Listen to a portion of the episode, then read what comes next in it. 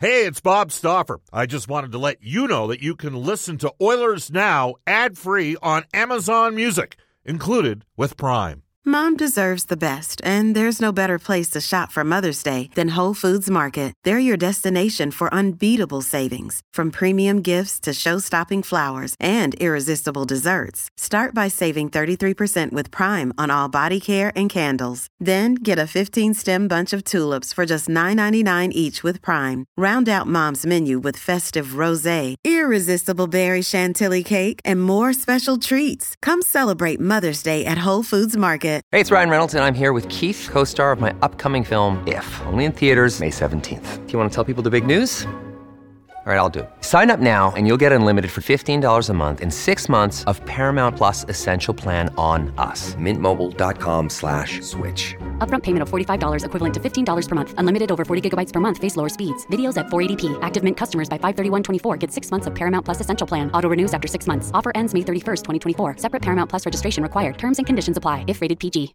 All right, welcome back, everybody. It's 134 in Edmonton. Bob Stauffer with you, along with Brendan Escott. You know, the boys at Brentridge did such a great job selling their trucks and SUVs that they're in need of more. The time is now for you to trade in your vehicle for an upgrade or sell it to them outright, whatever is best for you.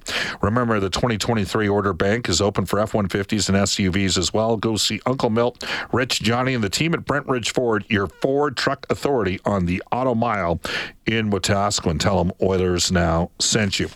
And the best pizza in the city, still making it great. Royal Pizza, multiple locations in Edmonton to serve you. Royal Pizza, Pizza Past, and so much more. Edmonton owned and operated for over 50 years. For a menu and a list, there are 15 Edmonton area locations. Go online at royalpizza.ca or download the Royal Pizza app from the App Store. All right, here we go. Um, uh, okay, well, that's interesting. Just getting a little bit of an update on something that has absolutely nothing to do with the Edmonton Oilers, but is intriguing with another organization uh, in the league. Just before uh, we go to Terrell Spitzer uh, to talk about a new initiative that's coming out right now, uh, this text comes in from Cactus Jack. He says, "Bob, two of the three best players in the league, a terrific top six, a solid bottom six, a steady defense core, a goaltending duo that's playing well and gets along." This is boring radio today. Maybe you should uh, be talking about vaccine mandates. no, that's not going to happen. Without further ado, we are going to go off to our headliner today, uh, courtesy of the folks at Wilhauk's Beef Jerky. It just might be the best you've ever tasted. Search for Wilhauk, W I L H A U K today. We welcome to the show from the Junior Hockey Prospects League, Terrell Spitzer is going to join us here on Oilers Now. Hello, Terrell. How you doing? Hey, Bob. Good. How are you? Good. All right. What what exact? Tell me what this is. Explain to me what the Junior Hockey Prospects League is. So the Junior Prospects Hockey League, or you know, we're we're kind of shortening down to JPHL or even the JP, is uh, a bantam and well U15, U14, and a U18 um, hockey league uh, that's been created from um, our ownership group, Silent Ice, uh, which operates, you know, other other uh, minor hockey leagues. And is it so? In Silent Ice own the Seattle Thunderbirds and the Western Hockey League. They still have Spruce Grove Saints as well. They do, yeah, as well as the Stony Plain Eagles. Okay, so. Yeah and is this so? This is a league that you've gone and created. Is, is there? Are you in in basically working with or? Are you sort of challenging other current organizations out there in terms of securing the best uh, kids, or is it a different platform or a different opportunity for kids to play? What is what is exactly does it do? Yeah, so it's a it's a you know where our ownership group has been a fan of um, you know, hockey development and I mean, a pretty innovative group. Um, some of the people that got together, you know, they, they were trying to figure out ways to make, uh, you know, uh, elite hockey or elite hockey streams maybe more um, affordable for families. And we had a bunch of, you know, guys come together and, and put their heads together and come up with a model that um, kind of supported that. So it is a, a high school hockey model. Um, so there's you know daytime training. Uh, it does tie in with your your academics and athletics, and um, we have uh, kind of our it's our own kind of development model. So you know we have different hub locations throughout Pacific Canada. Uh, where we're training these athletes, and then we all come together for showcase experiences to to provide our competition. Um, but we're all the way we see it is we're all kind of working together as one program not necessarily rival teams or you know within the league. So I, I grew up at a time in Edmonton when you had I played for the Southside Athletic Club. I wasn't any good, but I played for this, and it was expensive. Uh, I, I, played in the first year that there was midget AAA in the province of Alberta, which was 1982-83, and it was about five thousand bucks at that time to play midget AAA in the province. So you had the Southside, you had the Canadians, you had the Casey's, and, and you had the Maple Leafs, and basically they each had one midget AAA team that year and two AA minors uh, teams, and I got shuttled up and down between the AAA and the AA minor. I was a 16 year old. You're only allowed three 16 year olds on on the AA minor team because it was supposed to be uh, a developmental model. Even back to, and I brought this up with Stuart Skinner earlier on the show. You know, I saw Stu play uh, for Taylor Harnett and the Southside Bantam Triple team during the 12 13 uh, season. And at that time, they were still retaining most of the best players. That is not the case anymore. You talk about these schools. What, what are these schools and some of these programs, maybe not yours, but what are, what, what are some of these uh, programs out there running for in terms of cost for kids out there? Well, yeah, when you look at uh, Western Canada and and they're and they're kind of spread out right from you know Vancouver Island right right into Manitoba, and then I think there you know there's a eastern presence as well.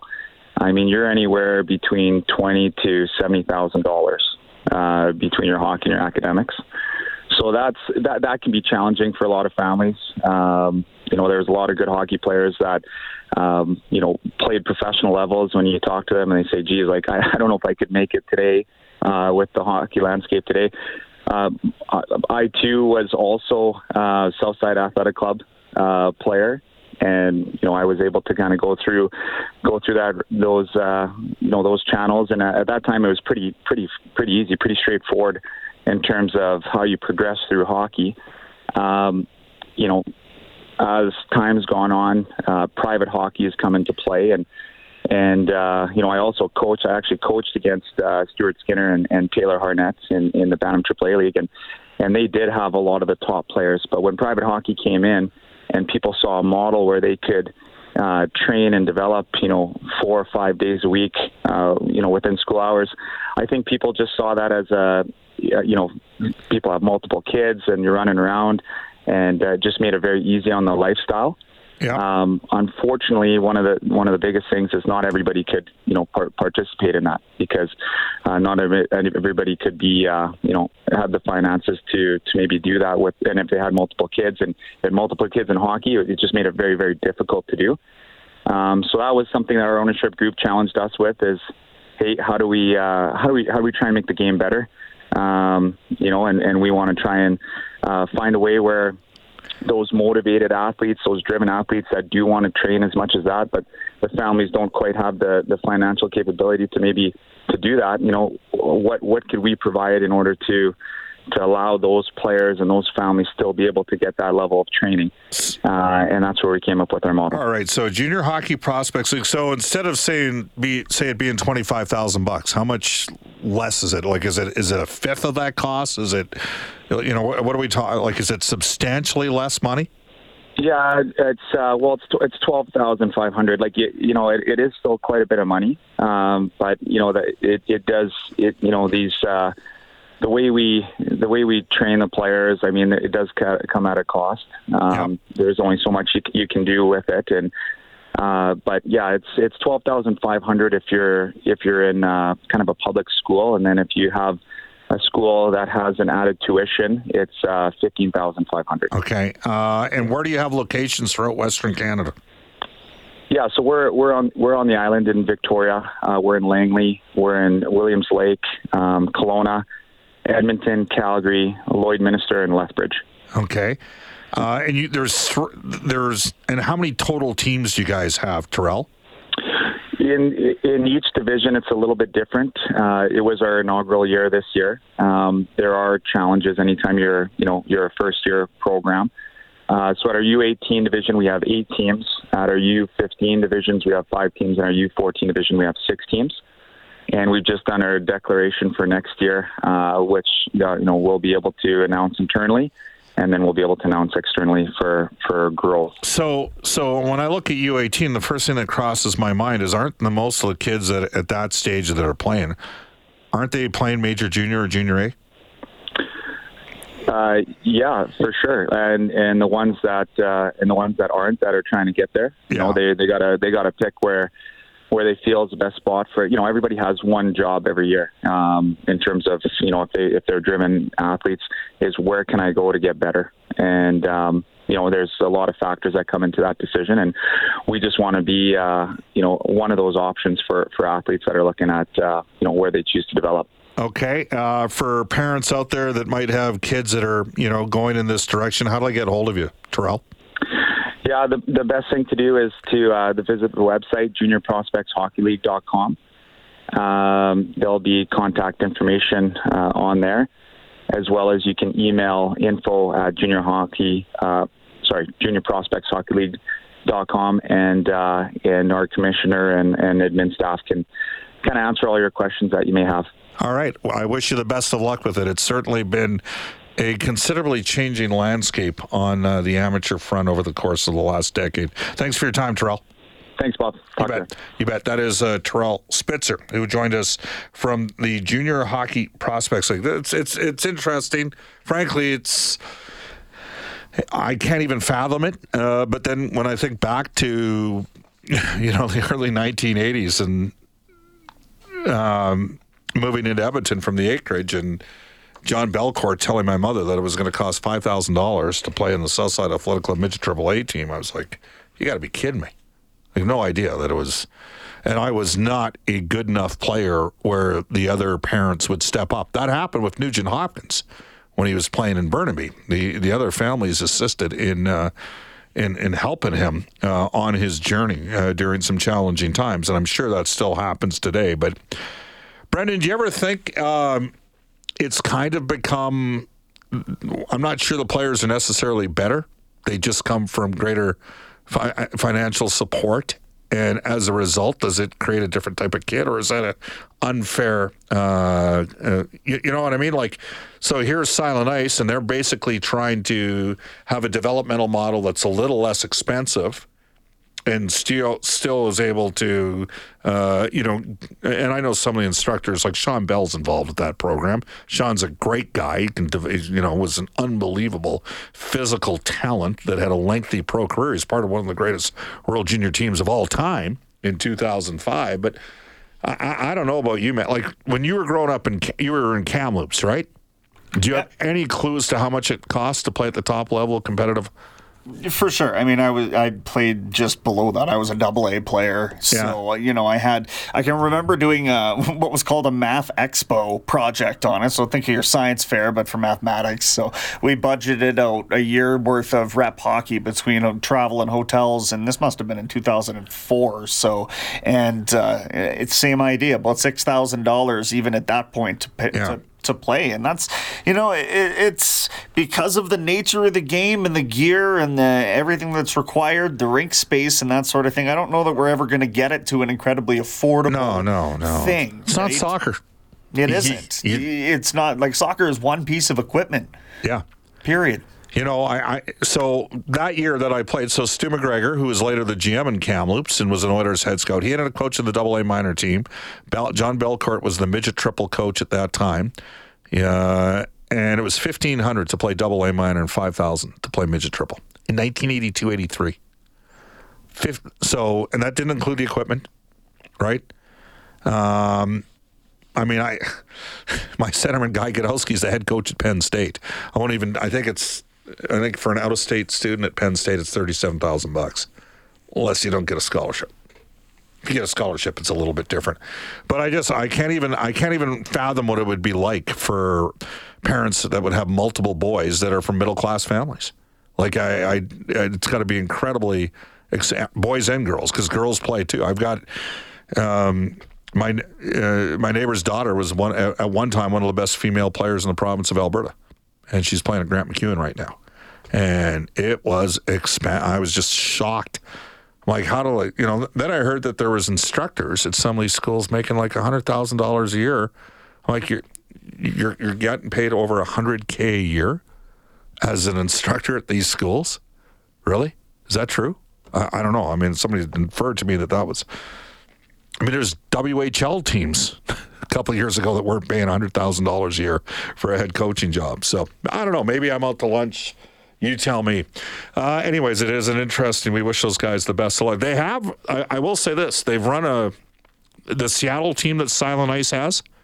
They lost their first game this weekend. They went up to Prince George. That's Prince George has got a decent team this year in the Western Hockey League. That's Reid Schaefer's team. I think they they're doing something right with Seattle in terms of the competitive nature of the kids that they have on their team because they got a hard, tough team. Lucas Ciona, by the way, the Calgary Flames draft pick signed this weekend. He's had a great start to the year. Schaefer had a very quiet weekend for the uh, Edmonton Oilers. We'll get to some of your texts when we return. It's 149 in Edmonton. Another day is here and you're ready for it. What to wear? Check. Breakfast, lunch, and dinner? Check. Planning for what's next and how to save for it? That's where Bank of America can help. For your financial to-dos, Bank of America has experts ready to help get you closer to your goals. Get started at one of our local financial centers or 24-7 in our mobile banking app. Find a location near you at bankofamerica.com slash talk to us. What would you like the power to do? Mobile banking requires downloading the app and is only available for select devices. Message and data rates may apply. Bank of America and a member FDIC.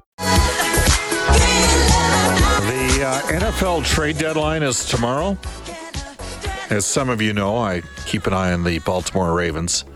Even though Lamar Jackson didn't play for Alabama, my entire fantasy team. It's a, a heritage pool, so you keep you know large percentage of your players year by year. Uh, they're all Alabama guys. As an example, yesterday I had to make a decision between Jalen Hurts and Tua Tagovailoa. Went with Tua because they were playing the Lions.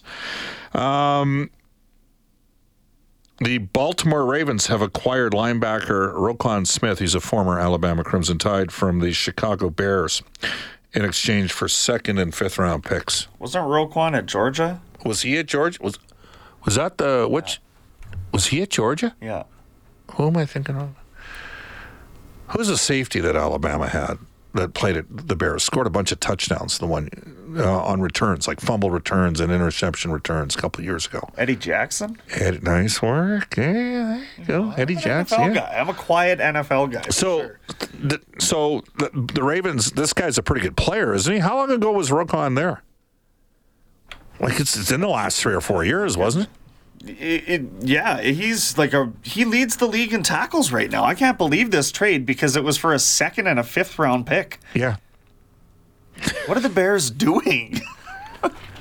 Well, the Ravens just got better. Do you agree on that? And their defense had not been as. I mean, let's face it. They won. They've won a couple Super Bowls based on defense, and they've not been as good on defense this year. Hey, how about they go get a wide receiver that can make a play just once? yeah, well, you saw that Rashod Bateman's going to be out few Yeah, yeah, now, so yeah, they, yeah. they need one now. They genuinely need one. Minnesota for Bateman, by the way. Um, no, it's it's crazy uh, in terms of.